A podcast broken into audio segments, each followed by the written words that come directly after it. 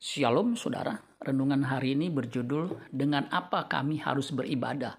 Keluaran 10 ayat 24 sampai 26. Lalu Firaun memanggil Musa serta berkata, "Pergilah, beribadalah kepada Tuhan. Hanya kambing dan domba serta lembu sapimu harus ditinggalkan.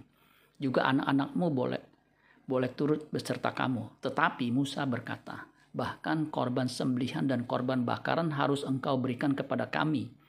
Supaya kami menyediakannya untuk Tuhan Allah kami. Dan juga ternak kami harus turut beserta kami dan satu kaki pun tidak akan tinggal. Sebab dari ternak itulah kami harus ambil untuk beribadah kepada Tuhan Allah kami. Dan kami tidak tahu dengan apa kami harus beribadah kepada Tuhan sebelum kami sampai di sana.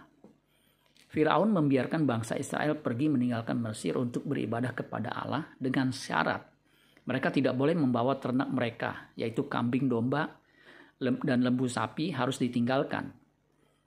Beribadah kepada Allah pada zaman Musa harus membawa korban persembahan kambing domba dan sapi. Itulah sebabnya Musa ngotot, minta ternak mereka harus dibawa. Tetapi Firaun berkeras hati tidak membolehkan. Akhirnya tulah ke-10 kematian anak sulung ditimpakan kepada bangsa Mesir. Di zaman perjanjian baru, umatnya beribadah tidak lagi mempersembahkan korban karena korban binatang karena anak domba Allah telah menggantikannya.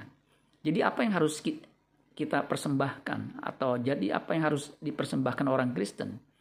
Yang kita persembahkan adalah tubuh kita sendiri. Roma 12 ayat 1 dan 2. Dikatakan karena itu saudara-saudara demi kemurahan Allah aku menasihatkan kamu supaya kamu mempersembahkan tubuhmu sebagai persembahan yang hidup, yang kudus, dan yang berkenan kepada Allah. Itu adalah ibadahmu yang sejati. Janganlah kamu menjadi serupa dengan dunia ini, tetapi berubahlah oleh pembaharuan budimu, sehingga kamu dapat membedakan manakah kehendak Allah, apa yang baik, yang berkenan, dan yang sempurna. Anggota tubuh kita dipakai menjadi senjata kebenaran. Itulah korban persembahan yang sejati. Apa maksudnya menjadi senjata kebenaran? Melakukan kehendak Allah dan melakukan apa yang baik, yang berkenan, dan yang, yang sempurna. Roma 6 ayat 13 bahasa Indonesia masa kini dikatakan begini. Janganlah juga saudara menyerahkan anggota badanmu kepada kuasa dosa untuk digunakan bagi maksud-maksud jahat. Tetapi serahkanlah dirimu kepada Allah sebagai orang yang sudah dipindahkan dari kematian kepada hidup Serahkanlah dirimu seluruhnya kepada Allah supaya dipakai untuk melakukan kehendak Allah. Versi mudah dibaca dikatakan jangan menawarkan bagian-bagian tubuhmu kepada dosa untuk melakukan yang jahat, tetapi kamu harus memberikan dirimu untuk Allah sebagai orang yang telah mati dan sekarang hidup.